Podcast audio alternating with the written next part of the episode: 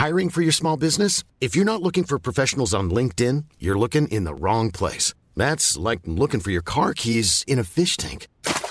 LinkedIn helps you hire professionals you can't find anywhere else, even those who aren't actively searching for a new job but might be open to the perfect role. In a given month, over 70% of LinkedIn users don't even visit other leading job sites. So start looking in the right place. With LinkedIn, you can hire professionals like a professional. Post your free job on linkedin.com slash people today. Welcome back to the Lanterne Rouge Cycling Podcast. Here with Benji for the recap of the Vuelta a España Stage 6. We've got it, a good stage. In fact, I think this is an outstanding stage, one I'll remember for quite a while. Uh, thanks to Le Col for supporting the podcast. The profile, it looks boring. I was worried. 160 Ks long. We've got a descent, and then they're on pancake flat exposed roads near the coastline. Everyone's been mashing their thumbs on Twitter. Crosswinds, crosswinds, crosswinds. The last two days got a little bit quieter today. Well, got a little bit more exciting later in this stage when we all thought it'd calm down. Then it finishes with a 2K 8.7 percent climb, the Alto de la Montaña de Cullera. I think they've used it in Valenciana before, maybe, where Pog went crazy. Can't remember. But anyway, it was. Roglic was a heavy favourite. He's like the best puncher here because Alaphilippe's not here. Um, so it's really whether Jumbo Visma wanted to control. And Benji was pretty prescient yesterday, saying Lanterne, don't assume GC is going to be up for chasing all day. Yeah, I wasn't expecting that. And we had a breakaway that actually had a long time of preparation trying to get away people. And first of all, many riders tried to get away. Schachmann tried to get away. Rubio, Klaes, Van Marke, Andreas Kron tried like twice already as well. Florian Sénéchal. Uh, we had a break that actually had a bit of time with Soto and now De Wolf, Kron, and so forth, but eventually that one got caught as well. And eventually, the ultimate breakaway form. Well, not the ultimate when it comes to the riders in it, but some decent representation. Ryan Gibbons for UAE. We have Joan Bou. I hope that's how you pronounce it for Euskaltel. We have Jetse Bol for Burgos BH. We have Magnus Cort Nielsen for EF Education First and Bert-Jan Lindeman for Qhubeka Assos and that other brand I forgot about that is into crypto. But we also had one chaser, Guy Niv, who eventually got caught again, and that is very sad. So uh, F in the chat for Guy Niv. But for, before we go any further, we have a wonderful, wonderful story about birds. Well, okay, so I've been pretty depressed the last couple of days. You see, the world has not been so good. This is, by the way, Lantern story time. Sorry for y'all. And I'm like, this stage might not be good. I go for a big hike. I go over uh, Col de Jovel. I, I I got the shot the other, the second shot the other day, and I get to the top. It's like up at 1800 meters. Go past Col de Jovel, and I just bonk completely. I've only had one bar. I won't say the brand because you know you got to pay for shout outs on this pod, and I'm lying there. I look down at my phone. I open PCS. I see break six minutes, no one chasing. I go, you got to be kidding me. I look up at the sky. There's like three huge buzzards just circling. One comes down like pretty low. These they're fucking big, and he's looking looking at me. And I just look, look up and I just think, just take me, just do it. Like I'm not going down and doing a pod on another non GC day. Just end it because my legs are cooked as well. They didn't. I went back into the shade, walked back down, come home, and then all of a sudden, Bike Exchange decided to improve my life significantly. Pacing. I was like, Bike Exchange? Because, and it was for Matthews, obviously. I was like, didn't they watch Paris stage 6, 2K, 6%? Roglic gave the lead up to Matthews and toasted him. I mean, good on them. But um, yeah, were you surprised they took it up and surprised TJV didn't pace Benji? By the way, I'm going to put the photos in the on YouTube of uh, the buzzards, so for proof and look. I'm glad they took it up. And I think our opinion on whether they should have taken it up would all depend on how the outcome of the stage would go. If they catch a breakaway and Matthews had a competitive element in that, then it's worthy for them to take the front. But I honestly didn't know, looking at the profile, whether he would be competitive. Uh, but like you said yesterday, it might be worth trying if you have like a 10% or a 5% or a 15% chance of winning a stage on a stage like this because it's honestly not the craziest stage to control. But then something happened and it was called wind and somebody was not happy. And it was mainly Kenny Elissonde, but uh, the rest of the peloton as well, because the peloton started splitting up left and right. And who was really the teams that were involved in creating it because usually you Ineos. have the likes of uh, the Koenig, but this time around the need was Ineos, right? Yeah, it's crazy. Like these Narvaez, Pidcock, Bernal, Carapaz, they're all about, you know, all under about five foot eight, 60 kilos. They're shredding it. They go through this town. They're going to do it twice. And it's flat, exposed, really narrow road. It's like Spanish, uh, yeah, Spanish Valams territory. And except for the dusty road. And they split it and not just like oh a few guys off the back. I don't know where Adam Yates was. He's always lurking around the back of the peloton. We couldn't really see Carthy, who is permanently at the back of the peloton. He was not even G two. He was like G five. Kenny went completely over the limit. Kenny Elissonde, like he eventually it wasn't that long and the, the action stopped, but it, definitely destroyed the legs of a lot of riders because yeah, G two, G three started coming back. I think I don't know, not sure where Lander was. I saw Haig there, but no other Bahrain guys. And yeah, Kenny's getting passed by other guys. So I'm like, well, at this point, even if Elissonde comes back, he's five seconds ahead of Roglic. Red yep. jersey is like a red jersey is hundred percent guaranteed for Roglic, so they can't avoid the red jersey because they're gonna have to pace the climb. The break is now at a minute fifty, two minutes, and then they go back and well, who who would you say was the worst of the GC contenders in terms of faring in those crosswinds, Benji? Well, it's it's it's clear I think that Hugh Carthy is horrendous at it, and it's mainly because before Echelon start, they're always at the back. Yesterday as well, when the Echelon nervousness happened, they were at the back of the peloton when they started, and it's during the Echelons that they try and move up, but usually that's too late because the split ups already happened in front of you. So today, Carthy was in one of the last Echelons as well in the race. He came back to that group, and with like 9k to go, something odd happened. It was just him with a teammate just dropping on the back of the peloton, where Movistar was still pacing to try and get the rest of the breakaway back because those lads were still up front, or at least, well, yeah, basically all those lads. They hadn't actually split up yet from that point onwards. So yeah, Carthy is not looking good in that terrain, and he um he was off the back before the climb. They got him back once again with the team pacing again. But you know that if you get dropped, five kilometers before a climb of two kilometers where Roglic is best at, you're gonna get dropped on the climb again. like yeah, exactly. It's a pretty obvious point, but yeah, Movistar kept on chasing, and the break had a solid. How much? 30 seconds at the bottom? 20 seconds? Something like that? Before we get into this final climb, just a further note on our show partner, Le Col, who produce performance cycling apparel. They also produce custom kits all over the world. If you've got a group of friends that like riding, if you're at a club, etc., they've been doing that sustainably for years now. And yeah, if you want to check that out, it's at www.lecol.cc. The link is in the description. There is also the lightweight summer kit, and all of this can be had uh, with LR Vuelta 20. The discount code LR Vuelta 20 gives you 20% off, even discounted items. So there's some pretty crazy steals to be had. I just want to mention a few things in the run in. So, okay. I think Magnus Cort might have been underestimated a little bit, although Movistar were just pacing. As I said, red is inevitable for Roglic. He has to, the climb is going to be done full. So there's no, oh, you're going to do less effort if the break wins. The climb is going to be done full. And not only did Jumbo Visma not pace at all, maybe conserving their riders to, you know, ensure there's bonus seconds available for him, the five star favourite for this finish, they also had him in pretty bad position at the base. And Movistar actually, Movistar kept their riders in really good position going into the run in. I mean, as I keep saying it, Erviti, Verona, underrated domestics. Those guys are, I think, they perform when they need to and given clear instructions. Mal was looking good in the crosswinds. I was like, what price has certain riders paid for this action beforehand? Because yes, we didn't see riders losing two minutes in crosswinds, but there's a price to be paid for, you know, the two times that people were trying to split it out of that town.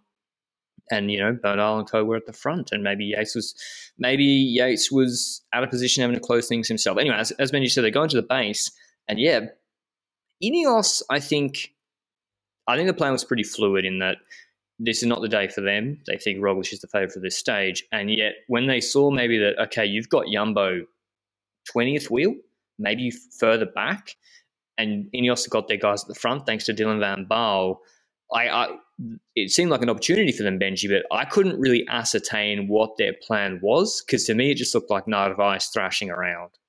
yes, I feel like they they launched at the bottom of the climb with Narvaez, and we saw his teammates, well, his leaders actually, Bernal, Yates, and so forth, having trouble following his wheel.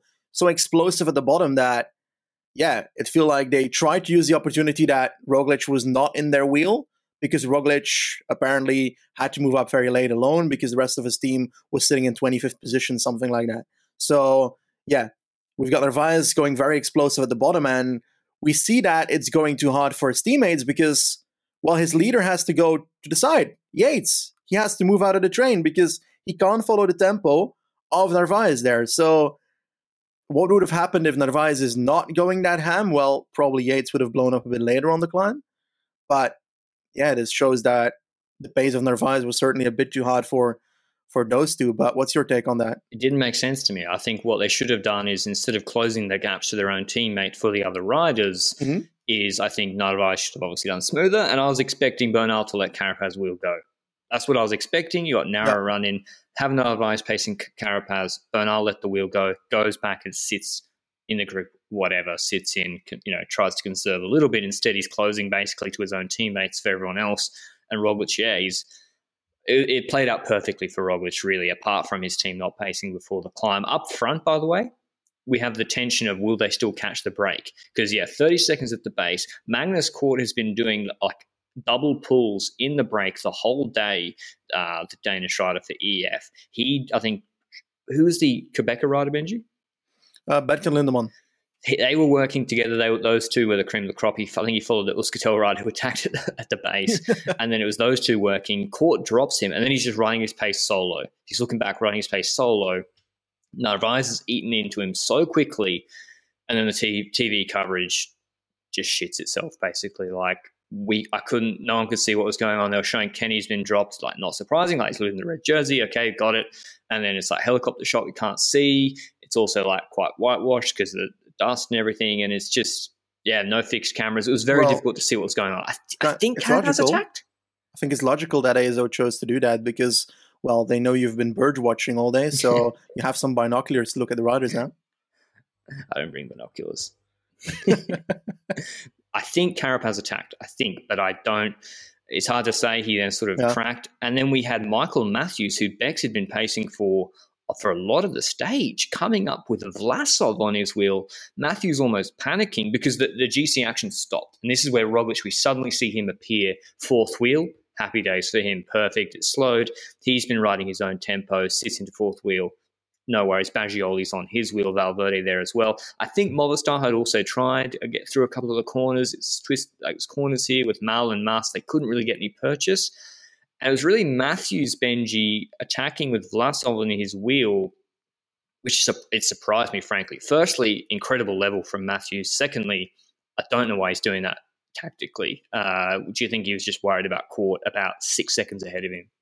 Yeah, I think it's a bit of a panic mode. You've got just, I think, like 700, 800 meters towards the top, and he's sitting in a group where Roglic is still in because Roglic has not dropped yet. So perhaps he's like, what if I get my advantage beforehand? Because I'm a bit scared of doing it 1v1 versus Roglic again because we know what happened in the past when I did that.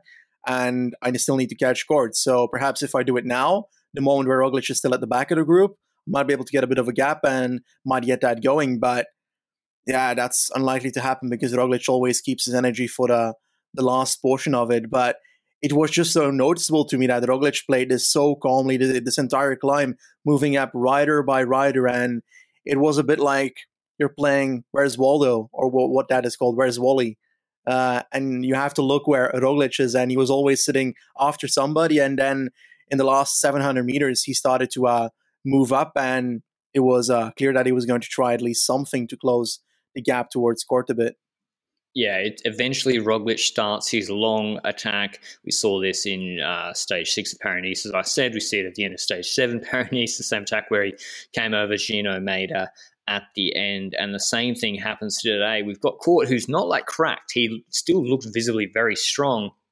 There's a left hand bend in the last like 35 meters.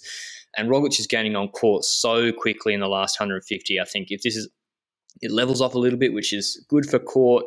We've got Bagioli, the young Italian on Deceuninck Quickstep on Roglic wheel.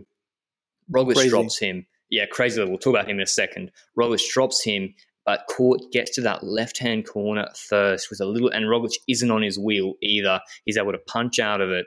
And I think, I don't think this was gifted. I think Cort wins the stage head to head Incredible stage from Cort after being the strongest and pulling the most in the break. Roglic coming second on the same time as him, just after taking six bonus seconds, not the 10. Bagioli third on two seconds, then Vlasov and Mas on four. Very good from them on four seconds behind Roglic.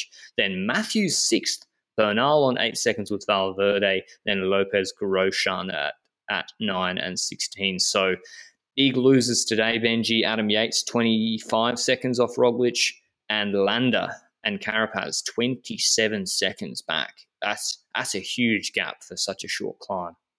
Yes, certainly. And Landa, that's a bit unfortunate that it happens on a stage like this, you know, because usually on on these two kilometer stage and so forth, you'd expect to be able to uh, keep the gap limited, but that is not the case because the most explosive riders can actually create a gap on a climb like this.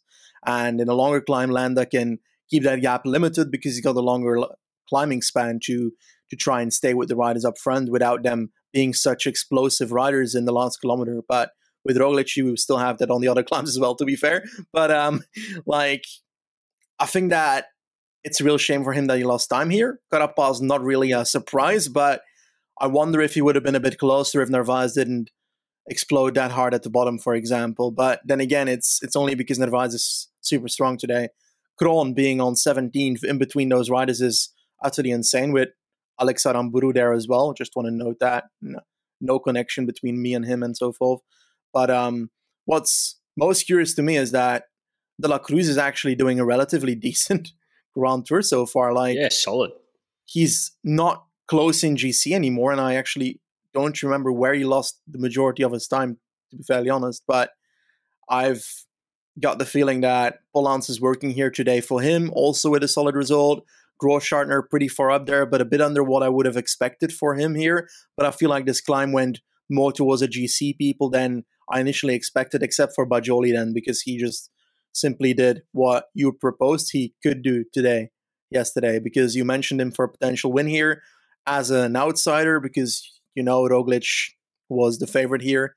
And uh, we also mentioned a potential breakaway winning it, but I didn't expect it to be that close because I was expecting either the breakaway goes and they don't care, or the breakaway doesn't go and they do care. But I didn't expect it to be like one meter of difference. But about the gifting, like there's arguments for it. So obviously Roglic could have in his mind, well, what happened with Mäder in in Paris? I took the stage away, and the internet scrutinized me over it. Proved he shouldn't gift it. Yeah, because he needs more time the next and, day.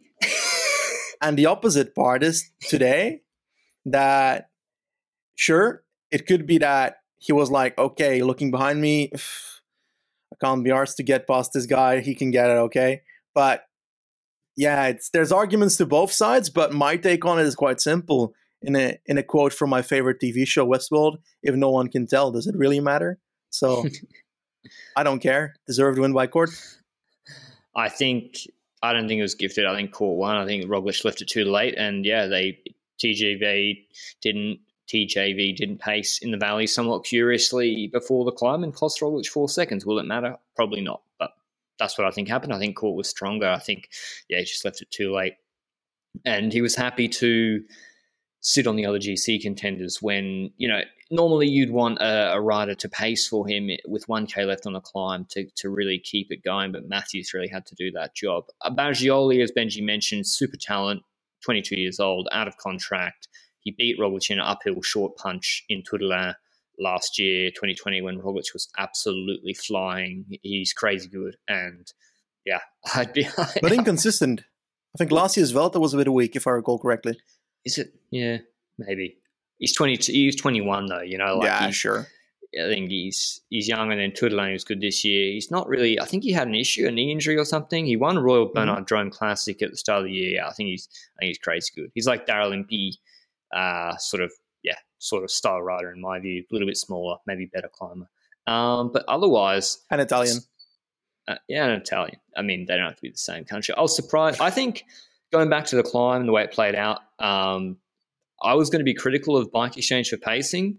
Mm-hmm. I got a bit of egg on my face. I think Matthews physiologically showed today he could have won this stage. Yep. If certain things had played out, um, i.e., if there was no break, if he sat on Roglic, that didn't happen, but still he looked very, very good.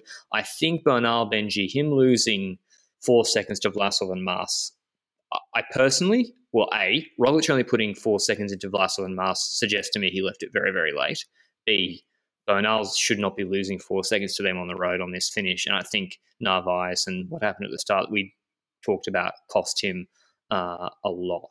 Um, yes, but I also don't think it's the end of the world because it's only four seconds here. Yeah. So I think there's going to be uh, minutes in certain stages that are coming. So I'm I'll not do- too worried about that aspect. But hey, go ahead. Sorry. Well, I mean, it's not the Giro. Like uh, he was won on bonus seconds last year by Roglic, but then I think it's a very different mm. parcours here, which we did in the preview. The revised GC, Roglic now in the red jersey again, 25 seconds ahead of Mas. Lopez, it's, it's a style 2 3 4. Mas on 25, Lopez on 36, Valverde on 41, same time as Bernal in fifth. Vlasov moves up to sixth on 53 seconds. He did a good TT, remember. Ciccone on 58, Julian Kalmenshan, the first of the break guys from the other day, lands on 112. Aru is ahead of Yates on 10th on 117. Aru quietly, you know, he came back to the group at the end of Blanco the other day, Benji. Yep. Like he held on really, really well. Uh, so he, I want to talk about Ineos. That's what I want to ask you. But I've got two questions. First of all, Benji, which I wrote down this morning if Pogacar was here, do you think Jumbo Visma would have paced today? Say, assuming Roglic was like 8 to 15 seconds ahead of Pogacar in the GC standings before the stage? I don't think so, because there's been a lot of occasions already where Pogacar has beaten Roglic after a, a last kilometer punch. And I feel like this is not just a sprint. This was also actually like a decent climb before the sprint, even though it's only two kilometers it went more to the GC than I think a lot of people expected it to do. So um, yeah, I think they wouldn't have passed because likely because of the prologue. I don't know who'd be better at a prologue. Roglic. It's I'd expect the same. So they'd be in the same situation, you know. They'd be in a situation where they're the person that everybody's focusing on, and perhaps it's a bit more shared if Pogacar's here but I wouldn't expect him to pace either. But if you don't pace and gain time here on the bonuses on where you're the favourite, and when are you going to gain the time? You got the TT at the end. You want to rest all rest it all on TT at the end? I don't know. Sure, after TDF 2020, of course. I would. have No, like, mm. especially when Bex handed it to them. After that, when Bex handed it to them, I was like, yeah. you should pace. But doesn't matter, four seconds, whatever. Second question, Benji. Ineos GC Carapaz looks he's lost a lot of time. He's not looking in great shape, but he's on to 18. Like, you've got to chase him if he goes in a later stage. Yates not looking good. I mean, this guy losing this on this climb, I think, is not good. Bernal, yep. Bernal clearly their A man now. I would certainly expect so, but that doesn't mean that it can't change depending on the outcome of certain stage in the future. And I think we've uh, spoken a lot about stage seven, which is uh, very much coming very soon. So uh, we'll discuss it a bit later in this podcast. But I think that's could play a role in in this entire discussion. Who's the leader for Ineos as well? Depends on who ends up on top in the end, because they can still play it with all three depending on whether they drop a few minutes more or not. Because right now they're all in two minutes eighteen, if I recall, recall correctly, of the leaders. So that's still a, a margin where you can play a tactical role and use co-leaders offensively like a Carapaz to attack, for example, tomorrow. But once again, that's something we'll discuss in a second. Tomorrow's stage, uh, you can probably tell I'm a lot more excited after today's stage. Tomorrow is one I was pumping up in the preview, just like stage seven of the tour, coincidentally. 152 Ks long. It's screaming raid to me. It In the first seven Ks, they open up with a 9.4K, 6.2% climb, but the first four and a half Ks are at 8.5%. That's Basque Country, stage six territory, right out the gate, descent, rolling ridge line, and then sort of 3Ks, 3.6%, and 7Ks, 5.2%. Descent, there's no flat in this stage, just about. Then another, there's like 2.2Ks, 9% later on. A little roller with bonus seconds on top, 5Ks, 5.3%, similar to Norton Summit, actually, that climb with 13Ks to the finish, and then 8.4Ks at 6.4% the finish. Now, if Jumbo Visma had an absolutely like dominant team that could control this, and Roglic should be the favourite for the stage. But if I'm Bahrain victorious, Benji, or if I'm Ineos, I want to try something on that first climb and test out the Jumbo riders, or and you know just try and replay Basque Country Stage Six, try and slip riders into a break, some satellite riders, um, because I think, yeah, like you can just put a lot of pressure on with the 4K, 8.5% climb out the gate. I don't think Jumbo Visma will chase. I think they'll try and give red away again and just defend. How do you see it playing out? I think that they should indeed play a satellite rider role on the stage. And it will a bit depend on one team that is a bit out of the question right now when it comes to this discussion. So we're talking about Jumbo being the defensive role. They're going to have to defend with Roglic. They're in the jersey again, but that might not be the same after the stage. But um, next to that, for example, Bahrain, they have multiple riders to try and get in a breakaway. Of course, you have Button losing time today, so it's a bit less effective. But what if you put Tratnik in the breakaway, for example, and he has a bit of a gap with like a bunch of riders that want to go for the stage as well? Perhaps Ineos sends it Narvaez. I think that's a good option to send in the breakaway on this one.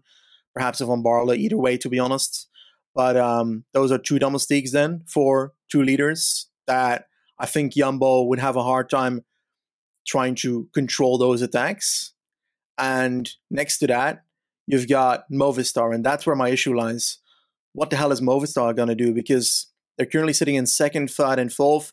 They don't need to risk all out crazy stuff, although they need to have a solid advantage before the time trial at the end. So they need to gain time. But are they oh. willing to throw their eggs yeah. in the fire like that on stage like this? I doubt it. And I think so. that's where the issue lies with the other teams because Movistar is a team willing to pace down both Ineos and both Bahrain if it comes better for them, regardless of what Jumbo is doing in the stage. So I think Movistar might be the savior of Jumbo on the stage if something like that happens. But if a Tratnik or a Narvaez is in the breakaway, where do you attack with a Carapaz or a Padun or whatever then?